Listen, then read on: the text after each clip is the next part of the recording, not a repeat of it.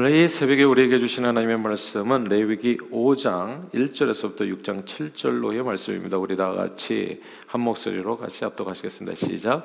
만일 누구든지 저주하는 소리를 듣고서도 증인이 되어 그가 본 것이나 알고 있는 것을 알리지 아니하면 그는 자기 죄를 져야 할 것이요 그 허물이 그에게로 돌아갈 것이며 만일 누구든지 부정한 것들 곧 부정한 들짐승의 사체나 부정한 가축의 사체나 부정한 곤충의 사체를 만졌으면 부지 중이라고 할지라도 그 몸이 더러워져서 허물이 있을 것이요 것이요. 만일 부지 중에 어떤 사람이 부정에 당했는데 그 사람의 부정이 어떠한 부정이든지 그것을 깨달았을 때에는 허물이 있을 것이요. 만일 누구든지 입술로 맹세하여 악한 일이든지 선한 일이든지 하리라고 함부로 말하면 그 사람이 함부로 말하여 맹세한 것이 무엇이든지 그가 깨닫지 못하다 그것을 깨닫게 될 때에는 그 중 하나에 그에게 허물이 있을 것이니 이 중 하나의 허물이 있을 때에는 아무 일에 잘못하였노라 자복하고 그 잘못으로 말미암아 여호와께 속죄제를 드리되 양떼의 암컷 어린 양이나 염소를 끌어다가 속죄제를 드릴 것이요. 제사장은 그의 허물을 위하여 속죄할지니라. 만일 그의 힘이 어린 양을 바치는 데에 미치지 못하면 그가 지은 죄를 속죄하기 위하여 산비둘기 두 마리나 집비둘기 새끼 두 마리를 여호와께로 가져다 되 하나는 속죄제물을 삼고 하나는 번제물을 삼아 제사장에게로 가져갈 것이요. 제사장은 그 속죄제물을 먼저 드리되 그 머리를 목에서 비틀어 끊고 몸은 아주 쪼개지 말며 그 속죄 제물의 피를 제단 곁에 뿌리고 그 남은 피는 제단 밑에 흘릴지니 이는 속죄죄요. 그 다음 것은 규례대로 번제를 드릴지니 제사장이 그의 잘못을 위하여 속죄한 즉 그가 사함을 받으리라. 만일 그의 손에 산비둘기 두 마리나 집비둘기 두 마리에도 미치지 못하면 그의 범죄로 말미암아 고운 가루 10분의 1 에바를 예물로 가져다가 속죄 제물로 드리되 이는 속죄제인즉 그 위에 기름을 붓지 말며 유황을 놓지 말고 그것을 제사장에게로 가져갈 것이요. 제사장은 그것을 기념으로 한우 헌금을 가져다가 제단에 여호와의 화제물 위에서 불자를지니 이는 속죄제라. 제사장이 그가 이 중에서 하나를 범하여 얻은 허물을 위하여 속죄한즉 그가 사함을 받으리라. 그 나머지는 속죄물 같이 제사장에게 돌릴지니라.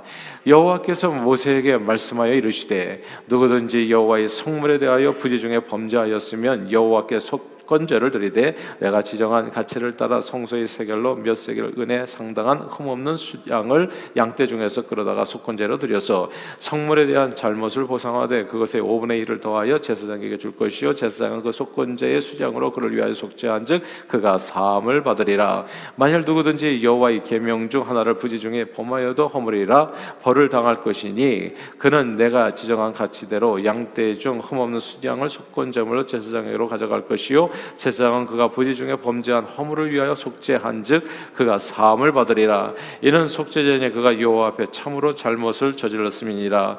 여호와께서 모세에게 말씀하여 이르시되 누구든지 여호와께 신실하지 못하여 범죄하되 곧 이웃이 맡긴 물건이나 전당물을 소이거나 도둑질하거나 착취하고도 사실을 부인하거나 남이 이런 물건을 죽고도 사실을 부인하여 거짓 맹세하는 등 사람이 이 모든 일 중에 하나라도 행하여 범죄하면 이는 죄를 범하였고 죄가 있는 자니 그 훔친 것이나 착취한 것이나 맡은 것이나 이런 물건을 주운 것이나 그 거짓 맹세한 모든 물건을 돌려보내되 곧 그 본래 물건의 5분의 1을 더하여 돌려보낼 것이니 그 죄가 드러나는 날에 그 임자에게 줄 것이요. 그는 또 그 속건제물을 여호와께로 가져갈지니 곧 내가 지정한 가치대로 양떼 중 흠없는 수양을 속건제물을 위하여 제사장에게로 끌고 갈 것이요. 제사장은 여호와 앞에서 그를 위하여 속죄한즉 그는 무슨 허물이든지 사함을 받으리라 아멘.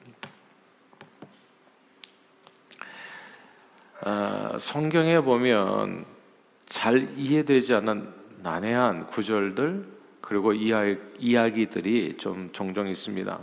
아, 그 중에 한두 가지만 좀 생각해 보면 출애굽기 4장에 하나님께 우여곡절 끝에 출애굽의 사명을 잊고 이제 길 떠나는 모세가 숙소에 머물렀을 때 갑자기 하나님께서 그를 죽이려 하셨다는 이야기가 나옵니다. 이게 정말 대표적인 난해 구절 중에 하나인데요. 왜 죽이려고 했을까요? 갑자기. 예.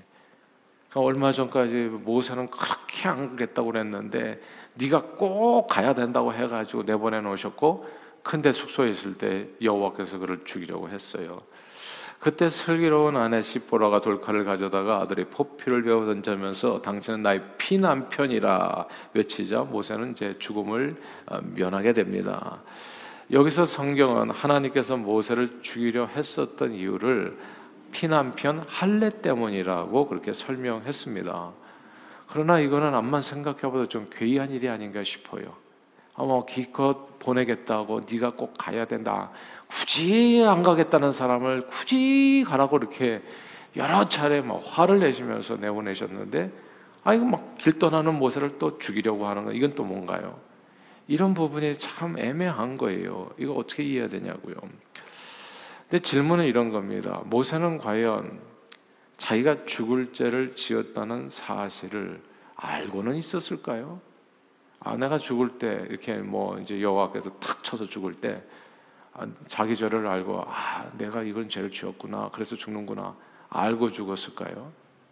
저는 그냥 모르고 죽었을 거라고 생각해요. 자기가 왜 죽는지도 모르고 그냥 자기가 모르고 지은 죄로 인해서 그냥 죽는 거죠. 그런 얘기가 또 나와요. 성경에 보면 자세히 보면 종종 나옵니다. 다윗 왕이 한창 나라를 잘 다스렸어요. 이스라엘이 부강해졌을 때 갑자기 다윗이 뜬금없이 부하에게 인구 조사를 명하게 됩니다. 그리고 그 결과 하나님께 심판을 받아서 전염병이 돌아서 무려 7만 명이 죽어요. 야, 이 일의 시작에 대해서 사무엘 하 24장 1절에 이렇게 설명되어 있는데 원래는 이제 막 그 이것도 학자들마다 의견이 분분합니다. 왜 인구 조선에서 사람이 죽었나? 뭐 다윗이 교만해서 그런가? 뭐 별별 얘기들이 다 많아요. 근데 그건 다 설일 뿐입니다. 각자 생각일 뿐이에요. 성경에 설명이 없어요. 성경의 설명은 이렇게 되어 있어요. 사무엘하 24장 1절인데요. 하나님께서 다시 이스라엘을 향하여 진노하사 왜 진노하는지를 몰라. 근데 하나님께서 또 화를 내셨어. 이스라엘 백성이 뭔가 잘못했는데 그 잘못한 죄에 대해서는 기록이 없어요. 예. 진노하사 그들을 치시려고 다윗을 격동시키셨다. 그러니까 이스라엘에게 뭔가 잘못한 게 있는데 그거를 갖다가 진노하사 치시기 위해서 이스라엘을 심판하시고 벌 주시기 위해서 다윗을 격동시켰다는 겁니다. 그래서 가서 이스라엘과 유다의 인구 조사를 하게 하신지라. 이게 설명이에요. 도대체 왜 하나님께서 이스라엘에게 진노하셨는지는 알 길이 없어요. 그렇다면 이스라엘 백성들은 자기 죄가 뭔지도 모르고 죽었다는 얘기입니다. 부지 중에 그냥 죄를 지었고 그 부지 중에 자기 죄가 뭔지도 모르고 그냥 7만 명이 엎어진 거예요. 아, 여기서 우리는 아주 중요한 사실 한 가지를 알게 돼요.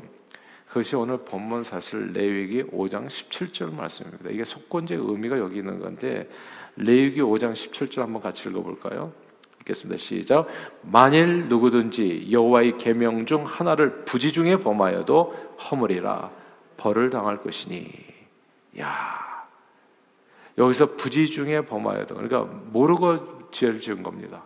모르고 죄를 지어도 허물 벌을 당할 것이다. 이 구절을 주목해야 돼요. 우리는 내가 모르고 지은 죄는 그래도 괜찮지 않을까 생각합니다. 내가 모르고 지었으니까 뭐 그것까지도 하나님께서 허물하실까 생각해요.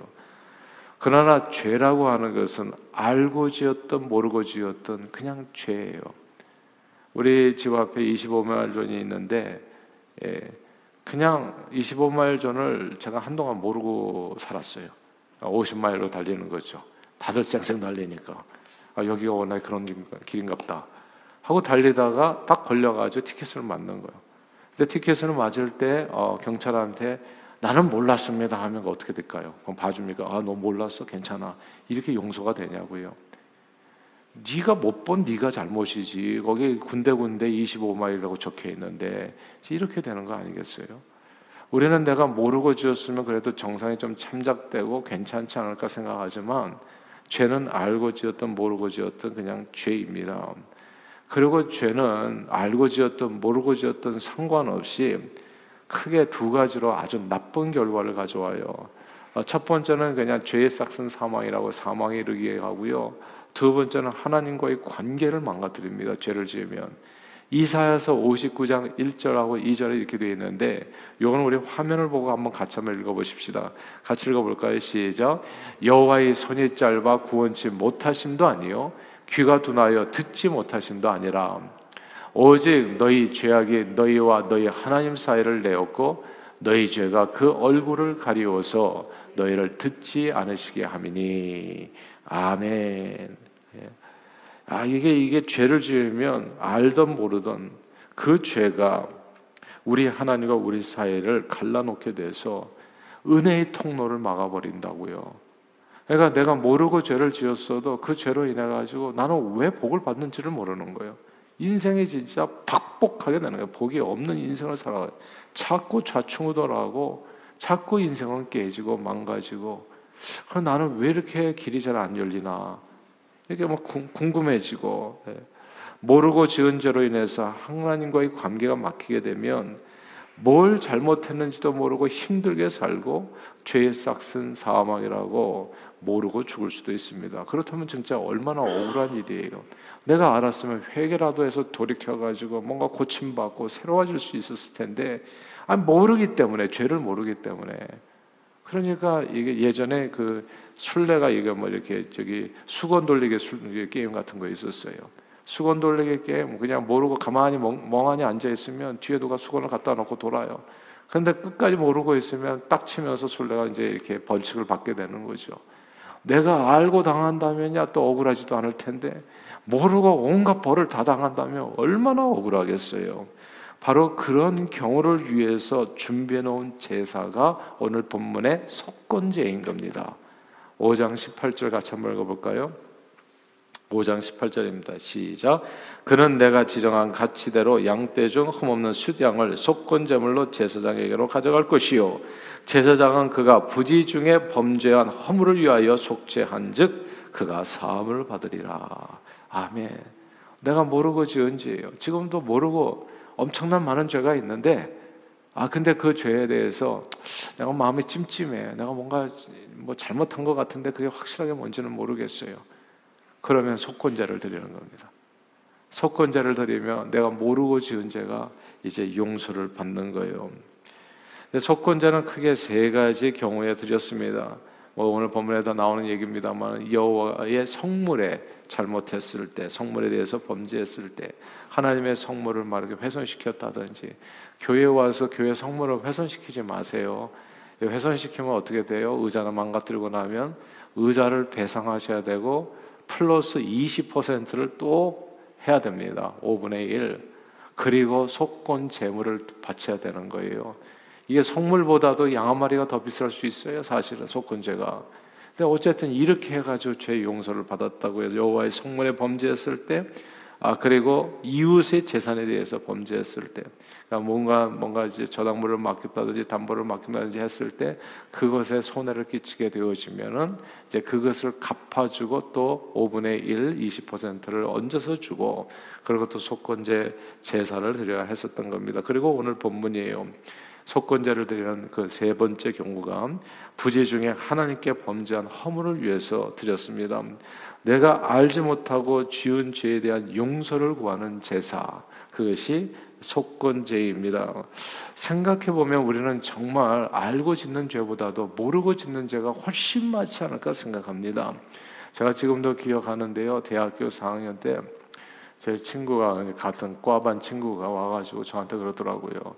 아, 내가 너희 죄를 용서하겠다고 그러더라고요. 그래서 내가 너한테 죄를 진 기억이 안 나는데 무슨 죄를 용서하냐 했더니 대학교 1학년 때 들어와 가지고 뭐 제가 뭐라고 뭐라고 그랬대요 자기한테. 근데 그게 그렇게 상처가 되고 정말 괴로웠었다는 거예요. 그걸 갖다가 그 친구가 거의 3년을 참았잖아요. 대학교 1학년 때부터 2학년, 3학년, 4학년. 네. 4학년쯤 되고 나니까 이제 제가 또 어떤 사람인지 알고 하다 보니까 아 얘가 좀 마음이 그렇게 나빠서 그런 얘기를 한 것이 아니라 그냥 그렇게 좀말 실수를 했었던 거구나 내가 용서를 해줘야 되겠다 하고서 그 불편한 마음을 이제 풀더라고요. 근데 저는 정말 제가 뭘 잘못했는지 모르겠더라고요. 내가 도대체 뭘 잘못했기에 얘가 여기 갑자기 2, 3년이 지난 다음에 저한테 와가지고 이런 얘기를 해가지고 분위기를 망가뜨리나 막 이렇게 생각을 했었는데 근데 그렇게 그 경우를 통해서 제가 알게 된 것은 뭐냐면 정말 누가 이런 얘기 하잖아요. 남의 잘못을 지적하면 세 가지는 자기 거라고. 그러니까 내가 얼마나 모르고 짓는 죄가 많을까. 진짜 대오각성하는 순간이었어요. 이 그래도 이 친구는 나한테 와서 내가 뭔가 실수했다고 하는 것을 얘기하고 풀고자 했지만 지금 풀지 않는 친구들은 얼마나 많을까 생각하니까 진짜 모골이 송연해지더라고요. 선뜻하더라고요.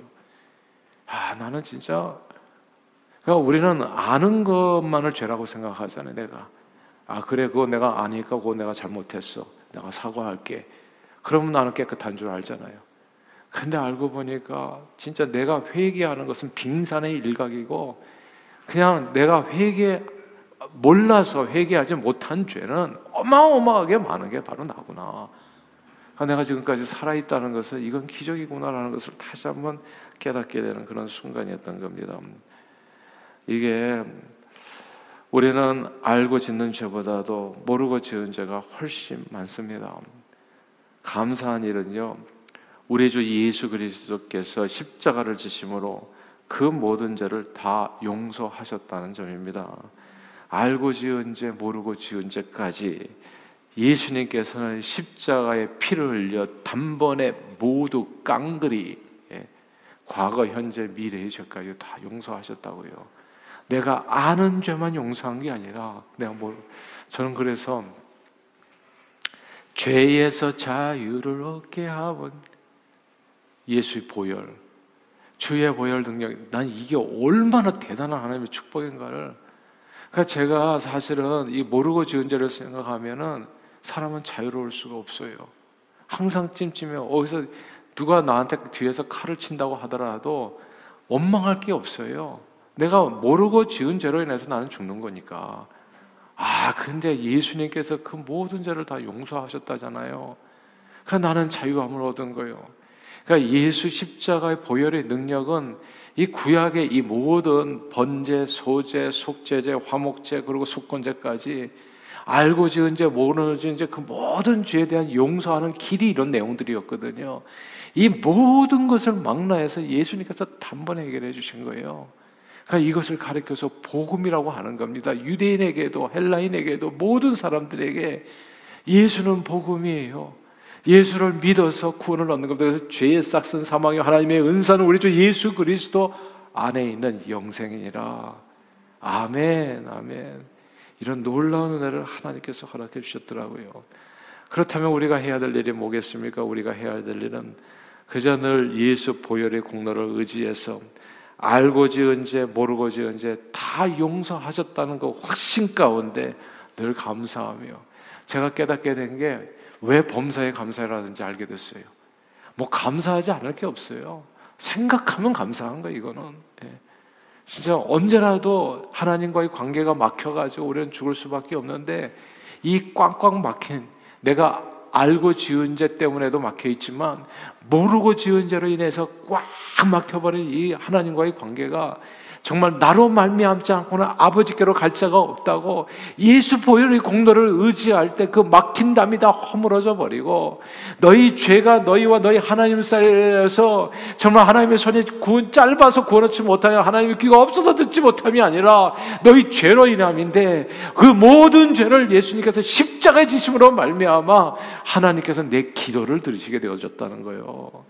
내 기도를 그리고 내 기도를 들으시고 여호와의 손이 짧아서 구원치 못하지 않은 게 아닌데 주님의 구원이 항상 내게 임하게 된다는 거. 그러니까 제가 이 새벽에도 춤을 추면서 달려오지 않겠어요, 여러분? 그러니까 예수가 도대체 어떤 나에게 어떤 분인지를 알게 되면요. 정말 기도의 자리는 그리고 기도는 구걸에서도 받는 거고 기도의 자리는 어떻게든지 달려나가는 것이 왜냐하면 그 순간이 내가 받는 순간이거든 하나님 앞에 엄청난 은혜를 받는 순간이 예전에는 꿈도 꾸도 꾸지 못했던 일이에요. 왜냐하면 아무리 기도해도 하나님은 불러도 대답 없는 응답 어, 이름이셨거든요. 왜냐하면 죄 때문에 알고 지은 죄가 아니라 모르고 지은 죄 때문에 그래서 모르고 지은 죄 때문에 모세도 죽을 뻔했잖아요. 다윗도 7만 명이나 죽었잖아요. 모르고 그냥 계속 사람이 죽어간다고요. 근데 그건 내가 모르고 지은 죄까지도 주님이 다 용서하셨기 때문에 내가 오늘 이 아침에도 예수 이름으로 기도하며 주님이 들으신다고요. 그리고 내 모든 필요를 채워주시고 내 인생을 붙들어서 낮은 곳에서 걸음덩어리에서 높은 곳에 다니게 하시고 그리고 하나님께서 내 삶을 아름답고 존귀하게 만들어서 나로 하여금 주의 일꾼으로 쓰임받아 영광을 거두어 주시고 의의 멸관을 예배해 주셨다는 것 와, 이걸 생각하면 생각할수록 얼마나 감사한지 알 수 없습니다. 그러므로 오늘도 우리가 모르고 지은 죄와 형벌을 대신 다 담당해 주신 예수님, 그 예수님의 은혜에 정말 만만 감사하며 주님의 이름을 의지해서 강구하심으로 하나님의 자녀됨의 권세와 축복을 풍성히 누리시는 저와 여러분들이 다 되시기를 주의 이름으로 축원합니다. 기도하겠습니다. 사랑하는 주님 고맙고 감사합니다. 오늘도 주님 앞에 와서 하나님 예수 십자가의 보혈의 능력이 얼마나 대단한지를 다시금 보고 깨우치게 해주심을 감사드립니다. 오늘도 예수 보혈의 공로를 의지해서 지성소로 나아갑니다. 지금 이 시간, 기도의 시간이 바로 그런 시간.